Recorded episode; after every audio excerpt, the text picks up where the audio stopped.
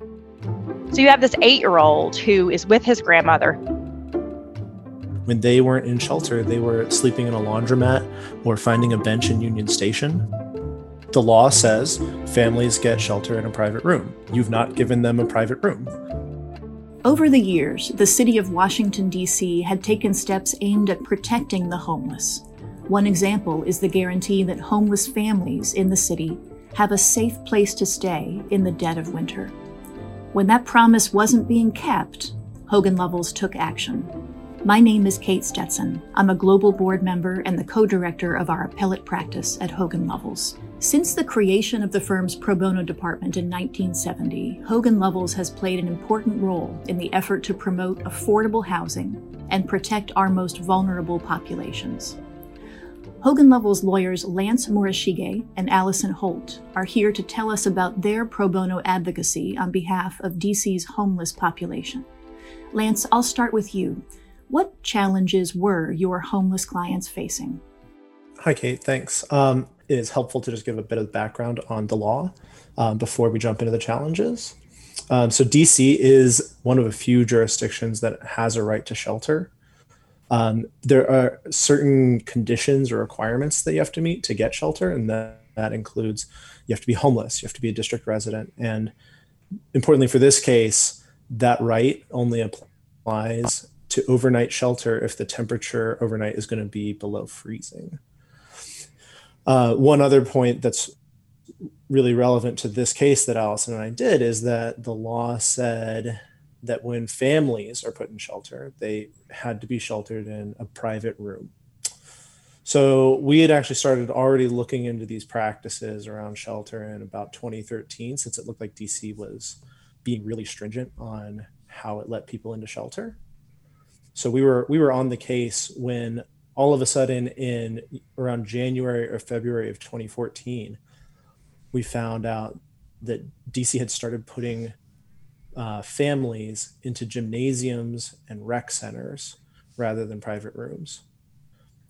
Um, so rather than you know a bed and you know walls and a door, they were on cots on a gym floor eventually dc got some you know fabric partitions but that didn't even uh, afford anybody real privacy um, and additionally another challenge uh, dc traditionally had given families 24 hour shelter once you were in you got to stay in until dc helped you find a new place but when they transitioned to these rec center placements families were allowed in for the evening and kicked out in the morning and then had to reapply the next day. So they've spent their evening uh, getting to the shelter, sleeping for a few hours, then they had to get up, they got kicked out, and then they had to get back in line to get back into the shelter every day. How long would a family have to wait in line? So Allison and I actually stood outside at the application center where families told us that they had been waiting all day and uh, this the the line would shut down at about 4 p.m. And we were still meeting people who had not been heard, who had not gotten to apply at 8 p.m., 9 p.m. Wow. So th- these families were spending all day just sitting inside of a, uh, inside of like a, a, the equivalent of a DMV, waiting to be heard to say, I'm still homeless, just like I was yesterday. Please let me into shelter. I think the easiest way to understand the challenges that our clients are faced as a part of this change in policy that was contrary to the law is to think see it through the lens of one particular family. So for instance, in our case, the name plaintiff was a grandmother and her grandson who was Lance, you may want to correct me. I want to say he was like eight years old. Um, and though they were our family that we represented. And so when you think about it from their life on a daily basis, she would sit in the the government building all day waiting for them to apply to shelter. At some period of the night, let's say six, seven, eight o'clock, if she was lucky, they would be placed on a bus and taken to this gymnasium recreation center where they would be given these cots in that gymnasium recreation center, they were placed with homeless men and homeless women and other families. And before this, homeless families had never been placed with the single homeless population. So you have this eight year old who is with his grandmother who already is, you know, experiencing the traumatic impact, um, impacts of homelessness, who now is in a recreation center, which means he is using the restroom, which is like a large school bathroom, not with any of his family, but with random men, because um, he's not going with his grandmother into the female um, restrooms. And this is his only chance to like bathe and clean himself and get ready to go to school the next day.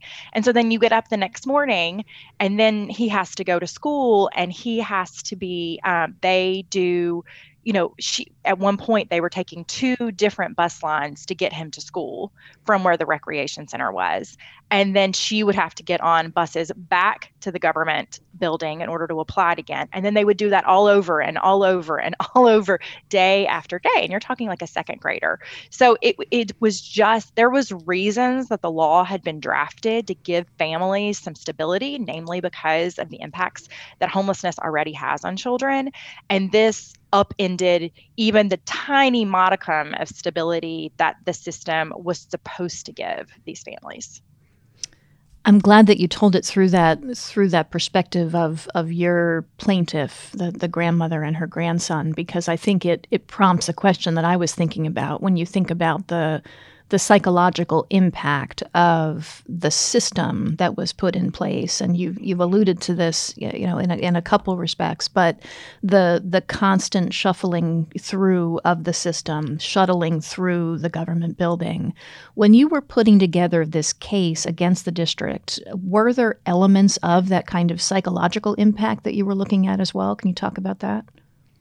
Yeah, I'm happy to take that one. Um, it was a key piece. So the first piece of this case um, really was we sought a preliminary injunction, which is essentially a way for you to go to court and say, Your Honor, what is happening right now is so bad that we can't go through the normal timing of this case. And we are so likely to win anyway. We need you to stop what the other side is doing at this moment. And so when we went in on our preliminary injunction, one of the key components of our case was actually some expert testimony from a child psychologist here in the District of Columbia who was trained to work work with children specifically and had a long um, history of experience working with homeless children um, even before she came to our case. And she was able to really tie together. We put on a lot of fact witnesses, a lot of um, homeless people themselves that were able to testify to how it was impacting them on a personal level. And she was able to tie those stories together to explain to the court what those individual moments, what those individual stories meant, and the long term effects of trauma on this population and specifically on children. So, what does you know, even short periods of physical uh, lack of safety mean, or the inability to properly clean yourself, or the inability to sleep because you're surrounded by people that you don't know. We walked through each of the practical impacts of what this placement was doing to children, and she was able to tie it together and what it would mean for them emotionally long term. And the the court really relied on that piece of evidence in finding that the practice must be stopped immediately. And also, when the district appealed the decision, that was also the first thing they tried to, to hit us on is you shouldn't have listened to this expert. And I think there was a good reason for that. And that's because of how powerful mm-hmm. her testimony was in explaining to the court really what this practice could do in the long term. Yeah, the, the layers of impact, the immediate practical impact day to day, and then the, the long term, long lasting psychological impact. With those with those pieces of the narrative in place, what was the theory? Uh, what was the legal claim that you brought against the district? Our legal theory was actually very simple. It was the law says families get shelter in a private room. You've not given them a private room. Um, and every judge that we ever brought this this claim before said, "Wow, that's incredibly simple. Law here says private room these cots, these fabric partitions, those sure don't look like a private room. Uh, and we won a TRO uh, temporary restraining order. We won the preliminary injunction that Allison just mentioned, and we won on appeal before the DC Court of Appeals. So the district came back with a couple arguments on that. So first, the first thing, their first uh, attempt was to just throw up their hands and say, actually, uh, private fabric partitions are private rooms, right? Like, look, there, there's some privacy here and who know who even knows what a room is um, and to reinforce that they came and made an emergency rule that said basically just that that uh, any separation in any room was therefore a private room. So they actually put a put a rule in place in DC that described a, a fabric partition as a private room. Exactly. The Department of uh, Human Services put together this emergency rulemaking as soon basically as soon as we sued them over this and said oh no no no uh, we've determined in our infinite wisdom that a, a fabric partition uh, makes something private and we said first you don't get to come up with a rule in response to us suing you that makes what you're doing okay like that just doesn't count and then more importantly even if you could make that rule it plainly isn't a private room under the statute. The law says private room. And if you ask anybody, a private room is four walls, a ceiling, a door, maybe a window, preferably a lock for privacy. And so Allison and I literally sat down and had to draft what we thought made a made a room, specifically a room, listing all those elements.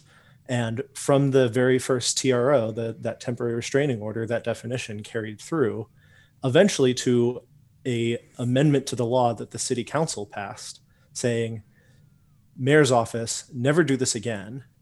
A mm-hmm. private room is four walls a ceiling window door with locks etc so that was their first attempt to be creative with private room then they tried a much more creative and frankly sophisticated argument which was that the way that this law was structured our plaintiffs didn't have standing to sue that the only entity that could tell the district um, that they were violating the law and enforce it was the city council themselves.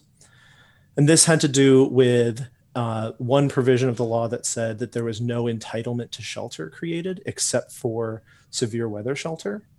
And that gets back to what I was talking about in the beginning, which is this right to overnight shelter only applied when the temperature got below freezing.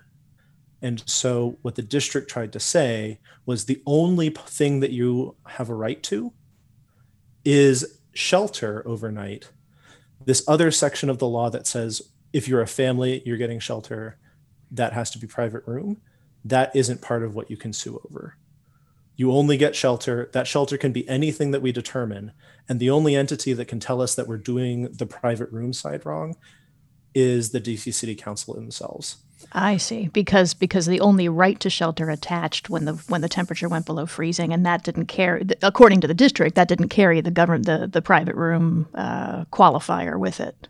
Right. Right. Um, so Allison got up before the DC Court of Appeals and said, "No, Your Honor. Here's five different reasons why uh, that interpretation of this statute doesn't make any sense."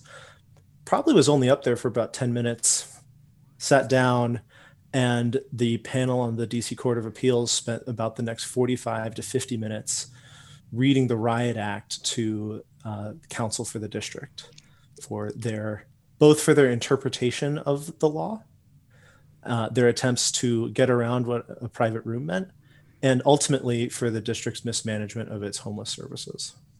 Allison, tell us tell us a little bit about that argument. Uh, Lance Lance has just described it as reading I the riot act is, to the district.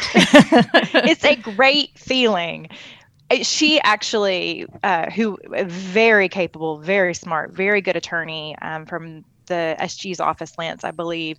Um, mm-hmm. Lauren was, Alicon. Yeah, she was great, super smart, super good attorney. Had a very difficult argument to handle on appeal that had been made for her on the record below, and she actually went first because they were appealing the district court or the trial court's order.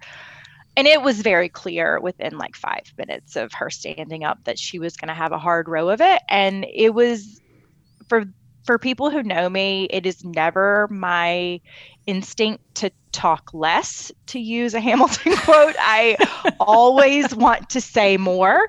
Um, and so it took a lot of discipline to stand up and say as little as possible and sit right back down because the only thing I was going to do was hurt our case. So I tried very hard to uh, keep my mouth shut. Um, a la Aaron Burr. Sorry. Talk less, smile more. So when when the decision came out, um, what what were the what were the primary components of the ruling?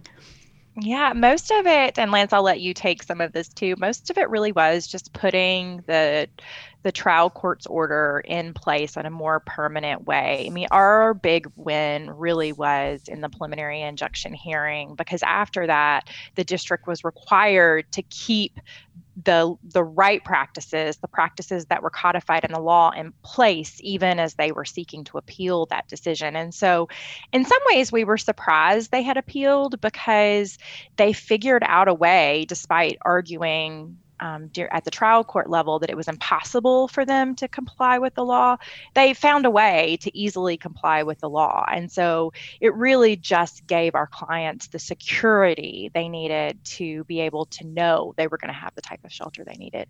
The one other interesting thing here, which I don't think we've mentioned yet, is I don't know if you remember, but the winter of 2014 was the first winter of the polar vortex. Um, I don't think that was a word that any of us had been using, or at least I hadn't been using before 2014. And so that backdrop of so many freezing nights and the entire you know, Midwest and Northeast corridor being just gripped in these Arctic days um, was really the backdrop for this whole case, which kind of gave it um, an urgency and just an atmosphere that it might not have had in any other year. And it definitely impacted the way that our clients were thinking about it. It impacted the way that our co-counsel, the Washington Legal for the Clinic for the Homeless, which is an amazing homeless services organization here in town, has been doing amazing work um, for homeless uh, individuals and families for 40 years. Um, thought about this case, and it affected the way that we approach this case. Mm-hmm.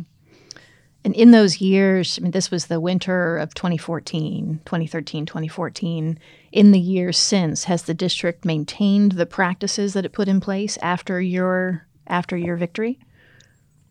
It has. Um, we continue to work very closely with the legal clinic for the homeless because it was such a resounding win. The district hasn't attempted to come back in this way to limit the right to shelter to freezing rooms instead, or right to shelter on freezing nights. Instead, they've attempted to chip away at it and to their obligations um, with regards to it in other ways by like very strictly limiting um, in a way that can prove very problematic for homeless people who can get into shelter, like how much documentation you have to sh- have to show that you are homeless let that sit with you for a second, like documentation mm-hmm. to show that you're not giving out ID cards that say, hey, no address.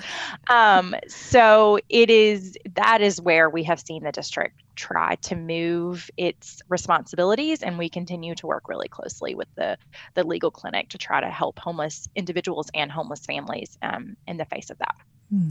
yeah i think i'd follow up with you know we we soundly won the legal arguments in this case um, the district has, and I think to this day, maintains kind of like a policy argument or a policy belief about what is motivating or what is the driving force behind families ending up in shelter.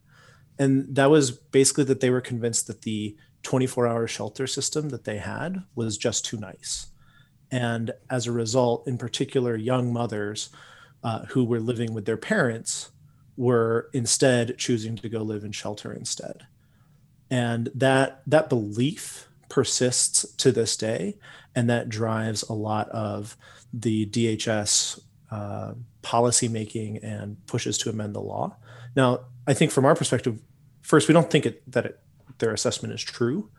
For example, in our case, our clients included the grandmother that Allison just described, and the grandmother and her grandson, their alternative wasn't living with other family members. When they weren't in shelter, they were living, sleeping in a laundromat or finding a bench in Union Station. Mm. Um, another one of our clients was a couple and their two kids who were newly experiencing homelessness. And we had another family that had been sneaking into stairwells of apartment buildings to sleep for the evening. These weren't folks who, if they could just resolve something with uh, with their mom, could go, you know, sleep in their childhood bedroom. And you know, I think second, even if it was true, it ignores other important truths about this homeless situation in DC. So we were fine when we did find a couple mothers in their 20s who were leaving situations with their parents living situations it was usually because when they were living living together that was putting the whole family at risk. Um, one of these people wasn't our wasn't one of our clients so i'll just use a pseudonym but sarah. Let's think of sarah. Sarah's mother had a housing voucher that said that only only sarah's mother could live in this apartment. And that was strictly enforced. So when Sarah went to DC and said, I'm homeless, I can't live with my mother, uh, an entirely other arm of DC said, Well, you can live with your mother safely, you know, regardless of this voucher. Just can't live could, legally. You could, right. yeah. I, ignorant of the legal part, they said, You could be there tonight safely. And that puts the entire family at risk of homelessness. And so, like, even if maybe like Sarah could have physically lived with her mother for another night. That's not a long term solution to homelessness. And that's not what the district should probably be trying to get around. Yeah. And even if, I mean, even if beyond the Sarah uh, anecdote, there are people who on the margins are somehow gaming the system by living in a homeless shelter rather than with their families. The you know adopting that as the driving policy just seems to be such a wrong-headed way to go about thinking about regulations um, on the homeless. Right. So as as we discussed the um, the district is uh, not unique but one of a limited number of jurisdictions that has a right to shelter and there are some in the district government that think that that makes it a magnet for homelessness. And so, uh, as Allison was describing, they have tried to put in as many documentary uh, requirements to demonstrate that you are really from the district and not from elsewhere, just trying to take advantage of DC's um, shelter policy in order to limit the, the shelter population. And we continue to, you know, look at that every time that the law, there are proposed amendments to the law to see if those amendments are legal, constitutional, right? There's a, there's other potential violations there that we, we continue to look at. It's a really interesting, you know, discussion because I think all of us sitting around, it's the, the elephant in the room is, of course, it's not an attractive option to be in a homeless shelter. Right. Like, no one wants that. No one wants that for their family. No one wants that for their children. And one of truly the saddest parts of our case was the day before our preliminary injunction hearing was the day that Relisha Rudd went missing from DC General Homeless Shelter. Mm. And she was a part of um, the homeless, uh, the Playtime Project, which is a, an, a, also in another amazing organization in DC of uh, folks listening to this are interested in helping out with homelessness, I'm just going to, again, those two organizations are the Washington Legal Clinic for the Homeless and the Homeless Children's Playtime Project, both amazing organizations. Anyway, our expert worked for the Playtime Project and had a very close relationship with Relisha, who was a part of that program at at DC General. And so, against the backdrop of the government saying, oh, these people just want to be in shelter, mm. you have a homeless child here in the district who was kidnapped from homeless shelter. And it just created such like a just a real it put such a fine point on the dangers that our clients were facing day in and day out and it really um, underscored how critical safety for children in these circumstances are. Absolutely. Absolutely. One question occurred to me earlier that I neglected to ask, which is when we're when we're talking about families on cots in a gymnasium, in a rec center, how many how many families are we talking about? We're not just talking about three or four. How many are in that on that gymnasium floor in any one night? You know, we struggled to get really good numbers on this. Um, so Allison and I showed up uh, to one of the sites, brought a camera, and uh, got to tour one small room of a of one of the rec centers, and people were stacked on top of each other. Um, you know, we, we don't know the the exact number of people that were impacted, but when we walked inside, it was uh, cot cot no space in between fabric partition, mm-hmm. then cot cot fabric partition. Um, so people were really crammed in there. Yeah. Thank you so much, Lance. Uh, yeah, this was great. Thank you, Allison. Thanks so much for inviting us to do this. We really appreciate yeah. it. Thank you. Mary Casson is a resident of Garden City, New York, on Long Island, and is in her 70s. In 2016, Mary told the New York Times, I come from South Carolina, so I understand discrimination. I came out here, and I feel like I went back to the South all over again. You may not think to equate the American South of the 1950s and 60s with New York City suburbs of today, but as housing discrimination continues, those comparisons are very real. Today I'm joined by Stan Brown and Chava Brandriss, two of the pro bono lawyers who have played a central role in the 13 year zoning standoff in Garden City. So, Chava, why don't I start with you? Tell us a little bit about what was happening. I think actually to answer that question, I should take us all the way back to 2004, 2005, since that's how long this case has been knocking around. And in 2004, Garden City unfortunately was not all that much different from how it is today. It's a it's an extremely uh, white and affluent suburb in Nassau County of Long Island, which is you know still today, but has been for a long time um, one of the most segregated suburbs in the country. And Garden City sort of provided a stark example of that. It is uh, an extremely white, wealthy community and surrounded um, nearly entirely by communities that are made up majority minority, black and brown people, lower income. So it, it, it really, if, if, if you even look at it on like a census map, you know, you kind of see the, the really stark contrast between Garden City and its neighbors segregation wise. Yeah, Garden City, I grew up across the tracks from Garden City, actually. And when I graduated high school, which is many decades ago, Garden City was known as a, a community that was not open to minorities of any kind, religious as well. And when I came back, as, as you know, Kate, I was in DC for 40 years. And when I came back um, and was asked to work on this case, I remembered very well and what shocked me was there really had been no change. Garden City was still extremely segregated. And the attitudes, and we'll talk more about that in a moment, the attitudes were one of, we don't want those kind of people in our neighborhood. The one thing I was going to add is, is one thing that our clients were doing was housing testing.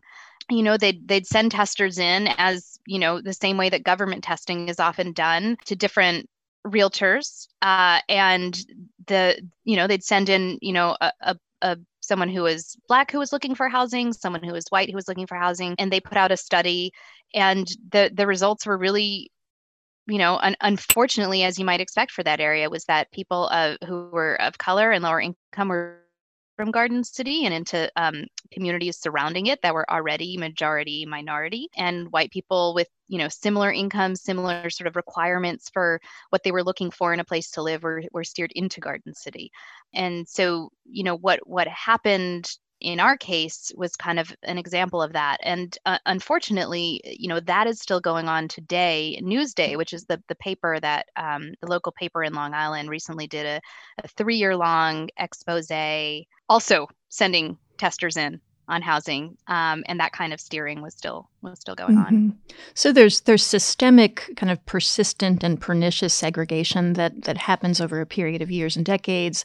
There's the kind of individualized steering that you're talking about. But one of the things um, if i remember correctly about garden city is that there was also a very abrupt uh, change in the treatment of a zoning issue. Can you talk about the zoning change and what was around that? That is in essence what this case was all about so th- the way the case started was uh, Nassau County was um, going to be selling a, a, big chunk of property, and it was right in the middle of Garden City. And uh, Nassau County needed money at the time, so they decided they were going to sell this property. But the way zoning works on Long Island is you have to get approval from the from the towns or the village where the property is located. So they had to go to Garden City to have a zoning change because it was zoning for government. It was called the the uh, the the P zone, the government zone. So what happened is they go to Garden City and they they say we need to have zoning change. We want to have residential uh, zoning, and so Garden City hired a consultant, went through a whole process that took about a year to come up with a new zone, and that un- the way that zone would work, it would be possible to build residential, multifamily housing in the zone. And this was a, a, a, um, a zone that was recommended by a, a, committee of the Garden, Garden City village government that a consultant recommended. And they were ready to go forward. But then word got out that if it was zoned that way, it would be possible to have affordable housing in the community. And all of a sudden, the community was up in arms. We don't want that. We don't want uh, these kind of people there. And so what happened is, despite their consultant's recommendation, they did an abrupt turnaround. And the bottom line is, under this zoning, the new zoning they put in place, it would not be possible to build multifamily housing and not be possible to build affordable housing. And they had a lot of excuses for that. The zone that had been recommended, it was going to create too many school children. The traffic would be bad. All things, by the way, that their own consultant said wouldn't happen. And that's what this case is all about that changing the zoning to make sure that it would not be possible to have affordable housing occupied by minorities living in Garden City. That's what led to this litigation. So how did Hogan Lovells come to get involved in this in this case? The Lawyers Committee for Civil Rights reached out to law firms uh, in New York to handle this case. Most of the, the big firms wouldn't do it. We agreed to take the case. One of our partners who lived in uh, Garden City agreed to lead the case and led it for a few years, but then left. And uh, that's where I took over litigating the case.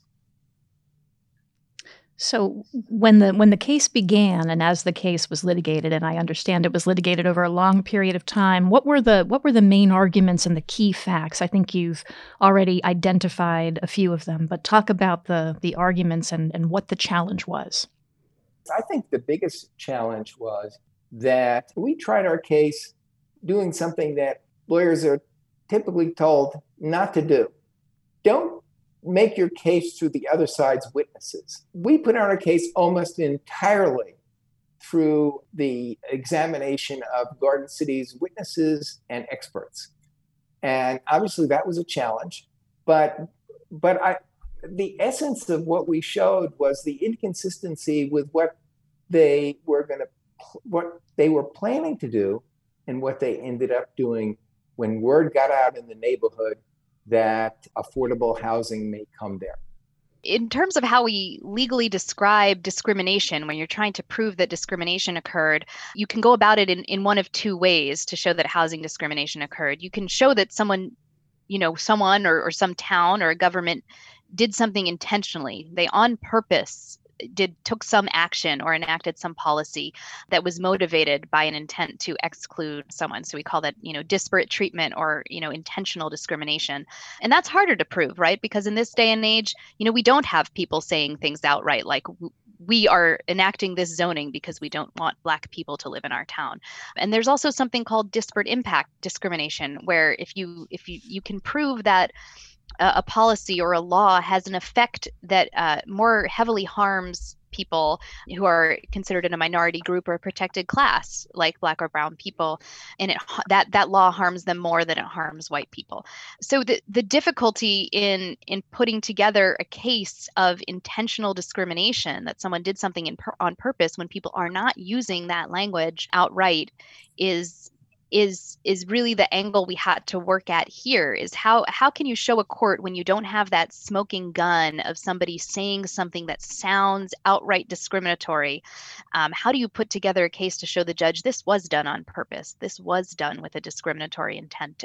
And so we had to put together a story that would really show to the judge in our case that this zoning decision was an anomaly. After a careful planning process that suggested that multifamily housing would be a good idea in this spot all of a sudden they changed course and that was change the course change was in response to sort of fierce opposition at local you know town meetings about the zoning. The words that people used were in fact words that are coded dog whistly type words to talk about race. So that was the key challenge was how to tell that story. And especially by the time we got to trial in 2013, the events that we were centered around had all happened in 2004. So by the time we got to trial 9 years later, you know, to really be able to convince the judge that this is the story, this is what happened, um, this is what was really going on. I think that was that was our key challenge and as Stan said, to be able to do that through town officials themselves by having them tell the story and making it still obvious, no matter how defensive they were being, that this is what was going on.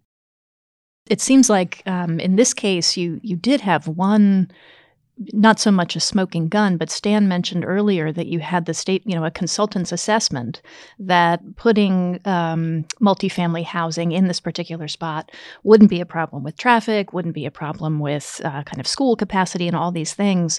So you you had a document, I guess, in some ways that was a very visible kind of city-sponsored rebuttal to some of the things that the city was now saying or the city officials were now saying. Yeah, that's exactly right. And when you combine it with some of the resident statements about how this would change the character of the, of the neighborhood, that was what uh, led us to make the case. And I'll say that this was this case, as you know, went up all the way up to the Second Circuit, and the Second Circuit adopted that kind of dog whistle analysis in finding intentional discrimination. And the circuit had never uh, decided a case like that before. So, Chava, you mentioned that the things really got underway all the way back to 2004. Case was filed. It went to trial in 2013. Why? Why did everything take so long?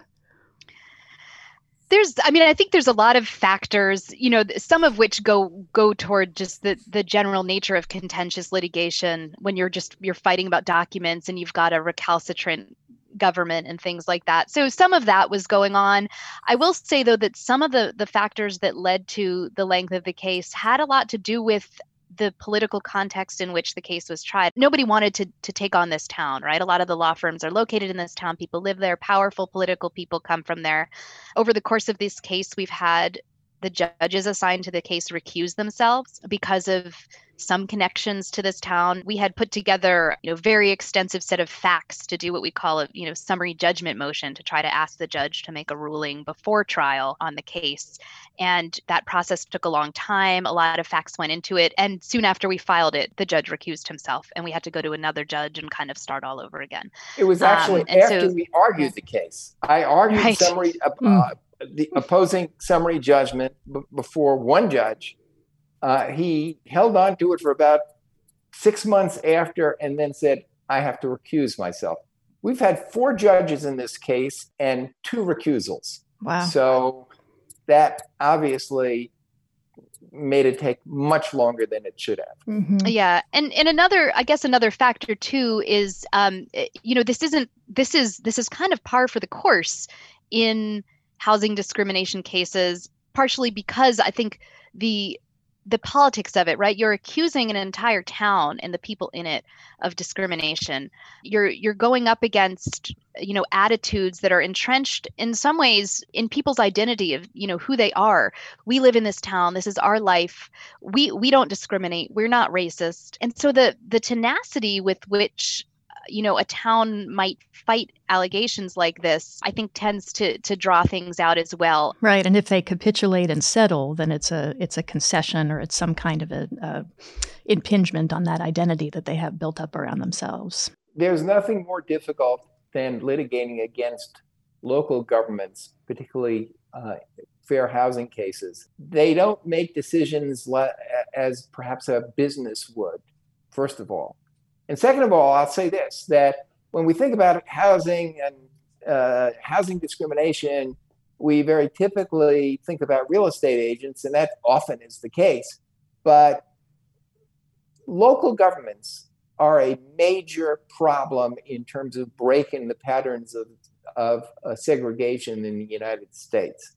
They're political, they worry about the uh, constituents, and they dig in their heels. So that is a problem that can't be ignored. Yeah, you have to meet tenacity with tenacity, it sounds like.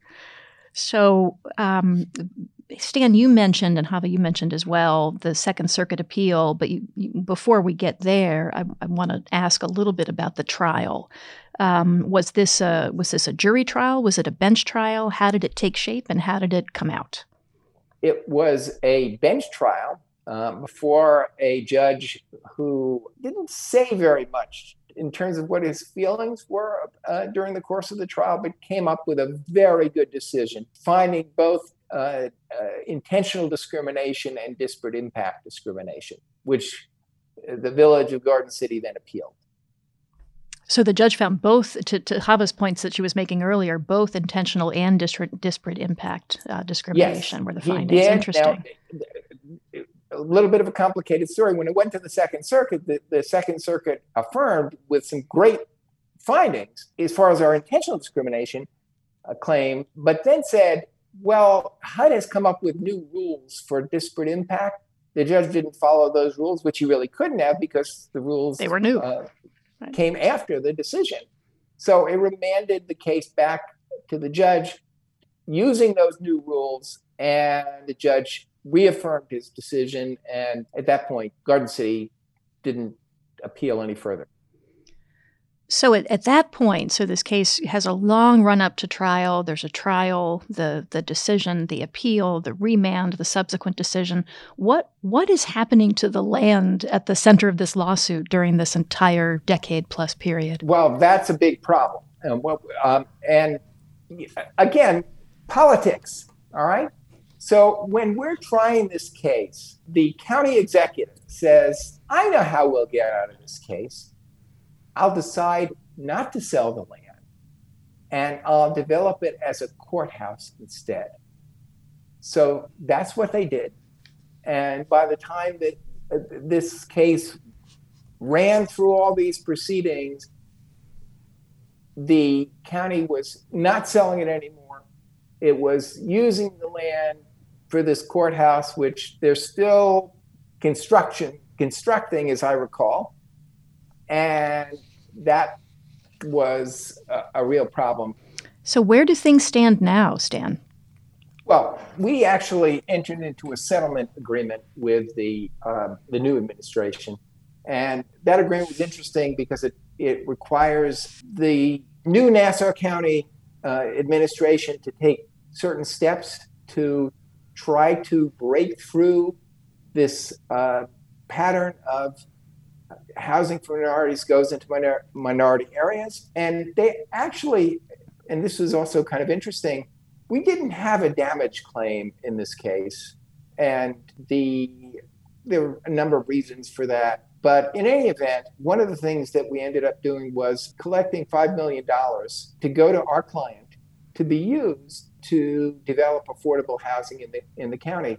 And after oh, about a year or so since this settlement was entered, entered into, our client has found land in what Chava described as a high opportunity area of the county. And they're actually starting the process of developing that particular land so that we'll have affordable housing. So it's a real breakthrough. But beyond that, the county is taking other steps to increase the affordable housing in high opportunity areas of the county. And it's it's difficult because the county doesn't do its own zoning. The, the zoning is done by the local towns and villages.